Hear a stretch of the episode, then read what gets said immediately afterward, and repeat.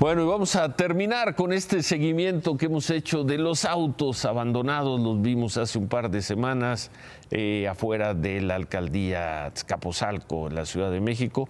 Son vehículos asegurados por la Fiscalía de Justicia de la Ciudad de México, asegurados porque eh, o ahí se cometió un delito, forman parte de una investigación.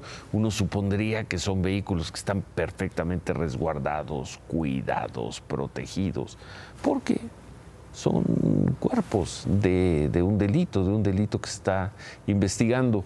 Vimos que no es así, vimos en lo que están convertidos esos estacionamientos en la calle de, de vehículos y vimos también cómo desde el viernes comenzaron a retirarlos. Los retiran, pero ¿a dónde los llevan? Vamos a ver.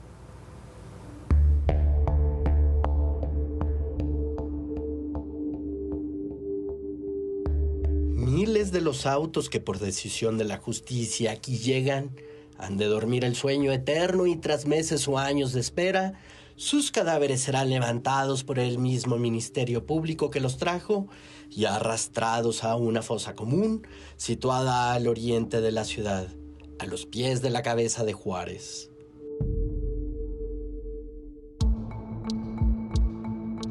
Los operadores de las grúas que traen los carros involucrados en algún delito a este depósito vehicular aseguran que son unas 5.000 unidades de todo tipo, cada una equivalente a un expediente penal, así que cada una entraña los detalles de lo peor que le pudo pasar en la vida o en la muerte a una o más personas.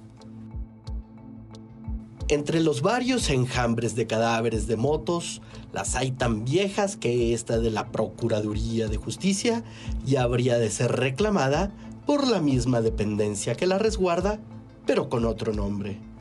¿Saben en Correos de México o en Kentucky Fried Chicken que estas repartidoras se pudren bajo el sol de Iztapalapa? ¿Alguien solo se robó los motores de estos camiones? ¿O estos fueron antes tan rapiñados que solo quedaron los motores?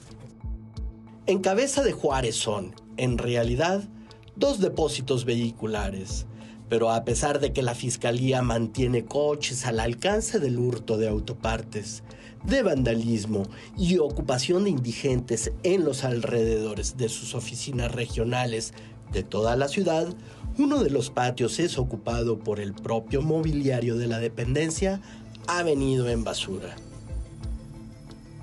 Y es que existe una ley mayor a cualquier consideración ministerial, código o procedimiento judicial. En esta ciudad, lo que no se mueve, se muere. Y ahí están, cuando menos en un estacionamiento. En fin, los coches, los coches investigados, los coches que forman parte de las investigaciones de la autoridad de la Ciudad de México. Y como decimos aquí, ahí están las imágenes. ¿Qué decir?